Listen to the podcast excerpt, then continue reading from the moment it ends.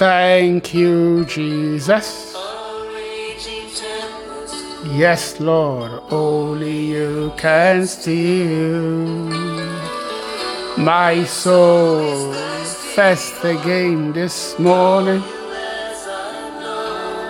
Lord, my soul thirsts to be here again in your presence, King of kings and Lord of lords. Thank you for this great privilege to come into your presence, to worship the King of the entire universe to worship the one who is I am.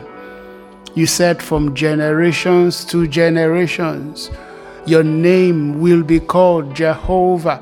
Thank you for the privilege to worship the God and Father of my Lord Jesus Christ.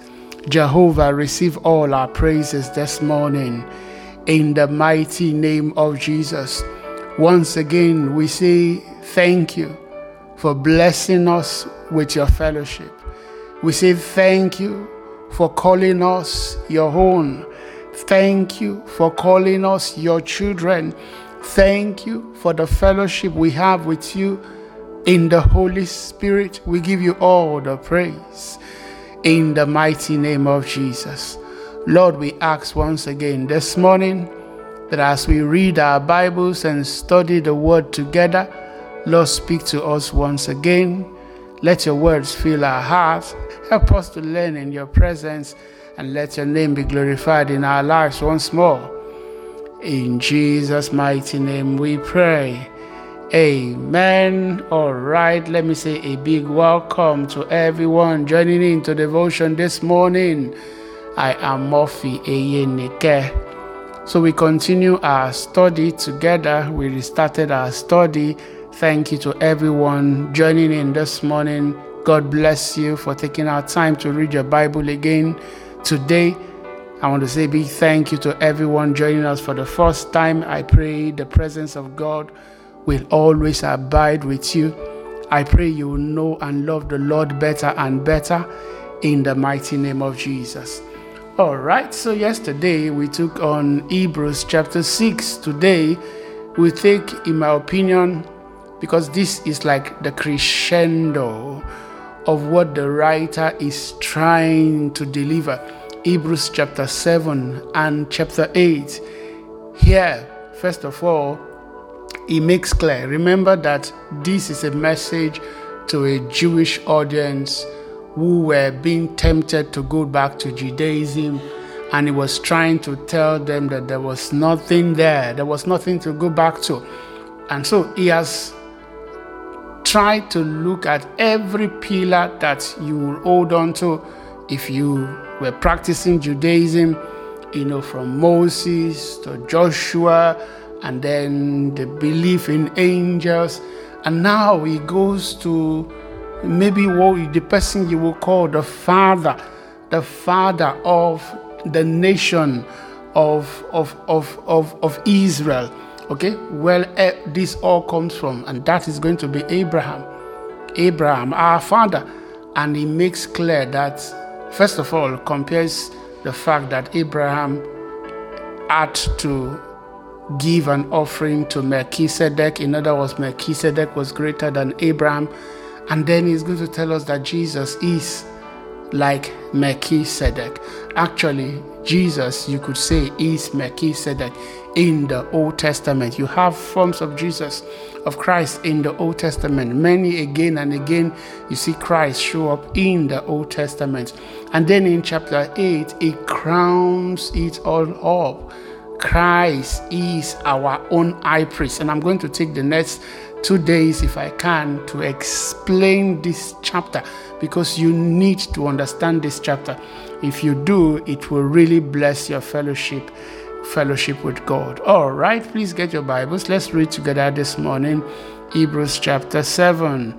It says, This Melchizedek, this Melchizedek, maybe it would be good to back up, back up to read the end of Hebrews chapter 6 again, just to help our understanding. Okay, it says this hope is strong. Hebrews chapter 6 from verse 19. This hope is strong and trust and and trustworthy anchor for our soul. It leads us through the curtain into God's inner sanctuary. Jesus has already gone in there for us. He has become our eternal high priest in the order of Melchizedek. So Christ is our eternal high priest in the order of Melchizedek. So it's from there it now says Hebrews chapter 7 from verse 1. This Melchizedek was king of the city of Salem. He was king of the city of Salem and also a priest. He was also a priest of God Most High. Melchizedek was a king was king of the city of Salem and also a priest of God Most High. When Abraham was returning home after winning a great battle against the kings, Melchizedek met him and blessed him. Melchizedek met Abraham and blessed Abraham, the one who had received the promise, the promise from God that God had told him, I will make you a father of many nations, and through you all the nations of the, of the world will be blessed. The Bible says Melchizedek met him and blessed him. Met him and blessed him. Then Abraham took a tenth. Abraham took a took a tenth of all he had captured in battle and gave it to Melchizedek. Hmm? In other words, Abraham, in a sense, was worshiping in front of Melchizedek. He would, uh, of course, at this time, Abraham had a relationship with God. Abraham knew Jehovah. He had encountered, he had encountered God. Okay, so for Abraham to have given this offering to Melchizedek most likely would have meant that Abraham knew that there was a connection between Melchizedek and Almighty God. So Abraham took took a tenth of all he had captured in battle and gave it to Melchizedek. The name Melchizedek means king of justice and king of Salem king and king of Salem means king of peace, king of justice, and king of Salem means king of peace. There is no record of his father or mother, okay? No record of his father or mother or any of his ancestors, no beginning or end to his life. He remains a priest forever, resembling the Son of God. Okay? So I expect that when we get to heaven, we will realize that the Melchizedek that was talked about in the Old Testament was a representation of Christ. Just like the rock that followed them in the wilderness was a representation of Christ. Okay? So, very, you see that again and again happen in the Old Testament. It says, resembling the Son of God. Verse 4 says, Consider then how great this Melchizedek was Consider how great this Melchizedek was. Even Abraham, the great patriarch of Israel, recognized this by giving him a tenth of what he had taken in battle. Okay? Abraham would have felt that this guy is greater than me, or this guy could bless him. Remember, the blessing always flows from the greater, okay, to the lesser. So it would have meant that Abraham realized that there was a connection. This guy has a connection with God. And so it says, Consider then how great this Melchizedek was. Even Abraham, the great patriarch of Israel, recognized this by giving him a tenth of what he had taken in battle. Now, the law of Moses required that the priests who are descendants of Levi, must collect a tithe from the rest of the people of Israel who are also descendants of Abraham. Okay, of course, Abraham was before the Levitical priesthood. Okay, so it meant that the concept of tithing, the concept of tithing started before the Levitical priesthood. That's what it does mean.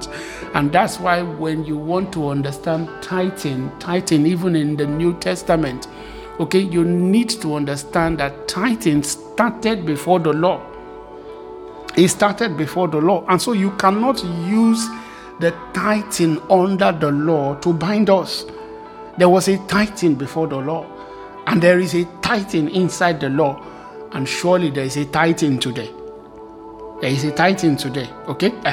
so it says, Who are descendants of Levi must collect a tithe from the rest of the people of Israel, who are also descendants of Abraham. But Melchizedek, who was not a descendant of Levi, collected a tithe from Abraham. And Melchizedek placed a blessing upon Abraham, the one who had already received the promise of God. He placed the blessing on him. Okay? The one who had already received the promises of God. And without question, and I love this verse 7 the person who has the power to give a blessing is greater than the one who is blessed. Telling them they need to understand if Christ is a type of Melchizedek, then Christ is greater than Abraham. Okay? So, and without question, the person who has the power to give a blessing is greater than the one who is blessed. Abraham was the one who was blessed. The one who gave the blessing was Melchizedek. And because Christ is a type of Melchizedek, or Melchizedek is like the Son of God, then Christ is greater than Abraham. Verse 8 says, The priest who collects collect tithes are men who die. Okay? So Melchizedek is greater than they are because we are told that he lives on. Okay? In addition, we might even say that these Levites, the ones who collect the tithes, paid a tithe to Melchizedek when their ancestor Abraham paid a tithe to him. Okay? Because Isaac was inside Abraham and Jacob was inside Isaac and the tribe of Levi that came from, from the tribe of, of, of Israel was inside them. Okay? So, in other words, when Abraham was paying tithes, the tithing under, see, if you understand what the Bible is trying to say to, to say here, I'm telling you, you will never struggle. Either with giving in your life, you will never struggle with giving an offering if if, if in your heart what God has placed in your heart is to give a tithe, you will never struggle, struggle with it. Because the tithing of the Old Testament submitted itself to Abraham, okay, or submitted itself to Melchizedek because Abraham paid tithe, paid tithe to this Melchizedek, okay. So when their ancestor Abraham paid tithe, they paid tithe. Since for though Levi wasn't born yet, verse 10 the seed from which he came was in Abraham's body when Melchizedek collected the tithe from him.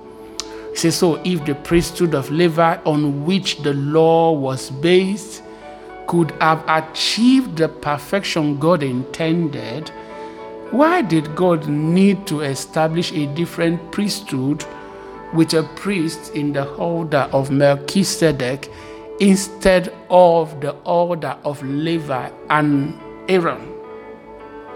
So we see two priesthood here, two priesthood line.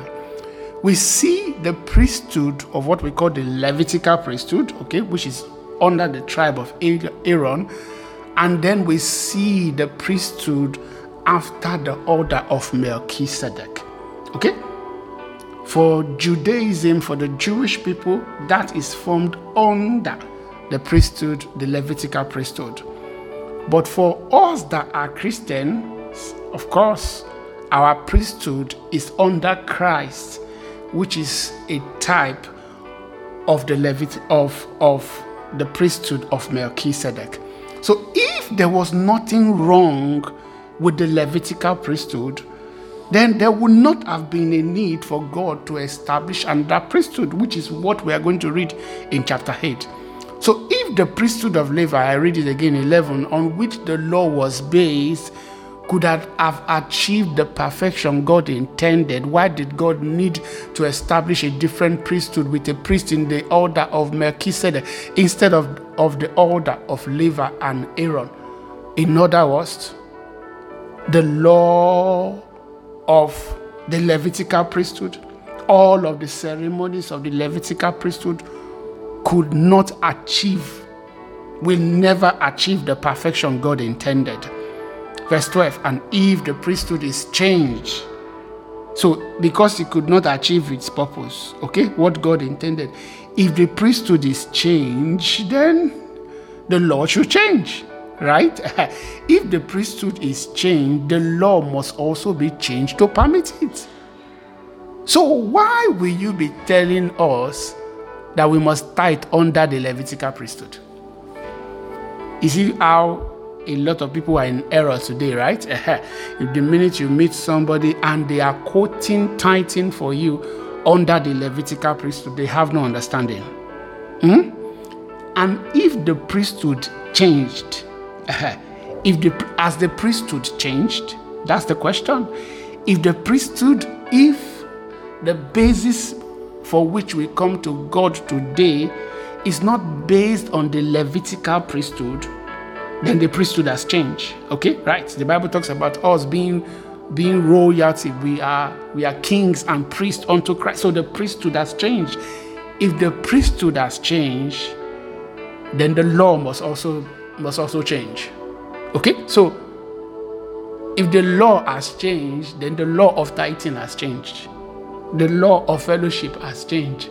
The law, and that was why it was important to read to read the book of Leviticus. Okay, so if you didn't read the book of Leviticus with us, so that you understand everything that I will be explaining, explaining, please go back in the in the days in the last few episodes behind and listen to how I explained the book of Leviticus and mentioned that it was only a shadow of the things that we are going to be reading in the priest in, in reading in the book of Hebrews.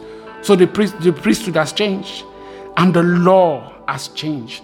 Since for the priests who are talk we the priest we are talking about belongs to a different tribe. That's Christ now, whose tribe whose members have never served at the altar as priests. What I mean is our Lord came from the tribe of Judah and Moses never mentioned priests coming from that tribe. Why? Because the priesthood is not according to the priesthood that God showed Moses. Simple. When God, whatever God gave Moses, the priesthood was going to be under the, Levi- the, Le- the Levites or the Levitical priesthood. Verse 15 this change has been made very clear since a different priest who is like Melchizedek has appeared, Jesus became a, a, priest. No, let me take that 15 again. This change has been made very clear because you, you see, see Christians today who insist on doing Christianity based on the Levitical priesthood. Right? we want to choose and pick. we want to choose tithing. We want to choose offering we want to choose prayer. Prayer based on the Levitical priesthood. You see, in the Levitical priesthood, under the Levitical priesthood, you saw how the people, when they needed blessing, they came to the priest. Mm. The order, the priesthood changed, the law changed. So this change has been made very clear since a different priest who is like Melchizedek has appeared. That's Christ.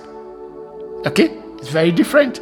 Jesus became a priest not by meeting the physical requirement of belonging to the tribe of Levi. For anyone to have become priest, they would have needed to become to be born into the tribe of Levi. But today, of course, we are priesthood Christians, we are priesthood, we are kings and priests. But we are not from the tribe of Levi we are from the tribe of Judah, or if you want to call it the tribe of Judah, or from the tribe of Christ, if you want to call it that. Okay, so is it not by meeting the physical requirement of belonging to the tribe of Levi, but by the power of a life that cannot be destroyed? I'm telling you, you will understand why Christianity eh, stands as at a pedestal unshakable pedestal, an anchor that cannot be shaken. Okay? Why? Because this priest, eh, this our own priest, did not become a priest by meeting physical requirements. The physical requirement of belonging to the tribe of Levi. No, he became a priest by the power of a life, a life that cannot be destroyed. He cannot die. His life cannot be destroyed. He cannot be held bound by sin. He says, and the psalmist pointed this house when, when he prophesied, You are a priest forever in the order of Melchizedek. Of course, this was talking about Christ, Psalm 110, verse 4. So say, yes, the whole requirement about the priesthood was set aside because it was weak and useless. Eh? The Old Testament was weak and useless. So why will you choose to still want to do Christianity according to the Old Testament. Yes, the old requirement about the priesthood was set aside because it was weak and useless. It could not save anyone. Today, you see, see Christians, they will tell them to go to one place. They need to shed the blood of a goat. Are you crazy? It did not work right from the Old Testament. That was why God had to establish another priesthood. So if the blood of animals then did not take away sins, did not make the people perfect, how can somebody possibly convince you today that by going to somewhere they could wash your head or shed the blood of a ram on your behalf and that will bring perfection for you? Ha! What folly! Hmm? What folly! It says, yes, the old requirement about the priesthood was set aside because it was weak and useless. It was useless. You can't use what is useless. It says, For the law never made anything perfect. The law never made anything perfect. Instead, the law showed the people that they were sinners and they were supposed to come to God. That was all the law did. For the law never made anything perfect. But now we have confidence in a better hope through which we draw near to, grow, to God. What is our new hope? Our new hope is in Christ. Verse 20 says, This new system was established with a solemn oath. Abraham's descendant became priest without such an oath, but there was an oath regarding Christ, for God said to him, The Lord has taken an oath and will not break this vow. You are a priest, you are a priest forever. Psalm 110, verse 4. See, because of this oath, Jesus is the one who guarantees this better covenant with God. Jesus is the one who guarantees this covenant that we have with God. Okay, so I can promise you, if you're a Christian today, you can you can be confident, eh, that you have a better covenant with God says there were many priests, verse 23, there were many priests under the old system, for death prevented them from remaining. Remember that one of the requirements by which he is a superior priest than the Old Testament is that he has the power of a life that cannot end, right? now, this is going to be another one. There were many priests under the old system, for death prevented them from remaining in office, right? However, you like. Whether you do 100 or you do 120, you will eventually die. However you live, long you live. So death prevented them from remaining in office.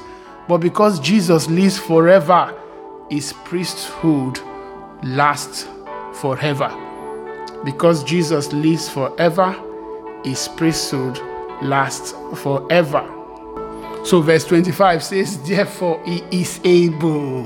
I love that song. God is able. God is able. Can do what he says he will do. Why? Therefore, he is able once and forever to save those who come to God through him. He lives forever to intercede with God on their behalf. So, this one is one area I think most a lot of people struggle with. Okay, He is able, and once and forever, to save us. He is not going to offer his sacrifice again and again. No, he's not like the, the priest in the Old Testament. he will not need to offer his sacrifice again and again. No, once and forever. Okay, because you see some people they think that Jesus will come and die again and again. No, one sacrifice forever to save those who come to God through him. He lives forever to intercede with God on their behalf. So I don't know about you. I am confident that today Christ intercedes on my behalf before God. So 26 says he is the kind of high priest we need. The kind of high priest we need is not the high priest of the Old Testament who had to offer offer sacrifices first for their own sins. No, he is the kind of high priest we need because he is holy and blameless. Remember, first of all, he has the power of a never ending life. Uh-huh. He says here, he lives forever to intercede because of because he has the power of a never ending life. He will never die. He lives forever to intercede with God on our behalf, right? He says here that because he is holy and blameless, unstained by sin, he has been set apart from sinners and has been given the highest place of honor in heaven. oh, Jesus. All right, let's just try and round this up because of time. Unlike those other high priests, he does not need to offer sacrifices every day. No, his sacrifice is that one sacrifice. Eh? They did this for their own sins first and then for the sins of the people. You see why we read Leviticus, right? Say, but Jesus did this once for all, once for all when he offered himself as the sacrifice for the people's sin. Hmm? The law appointed high priests who were limited by human weakness, but after the law was given, God appointed his son with an oath, and his son has been made the perfect high priest forever. Hallelujah. Jesus is the perfect high priest forever. Okay, so tomorrow we'll read Hebrews chapter 8 proper because we are going to be reading about Christ is our high priest. But I just did this as a preamble, as an, as an introduction, because that is what the book of Hebrews is about. Is understanding that this Christ, the Christ, the one whom we worship, the one whom, through whom we come to God, lives forever. He has the power of a never, the power of a never ending life. And so, because of that, he is able to intercede. He's able to intercede for us. The Bible says that he is the high priest that we need. He is holy, he is blameless, he is unstained by sin. I want us to just say, Lord, thank you for giving us Jesus. Thank you for giving us Jesus. Thank you for giving us a perfect high priest. Thank you, Jesus, because we can come to the Father through you. Lord, we bless your name once again. In Jesus' mighty name we pray. Amen. All right. Thank you so much for listening today. God bless you. Enjoy your day.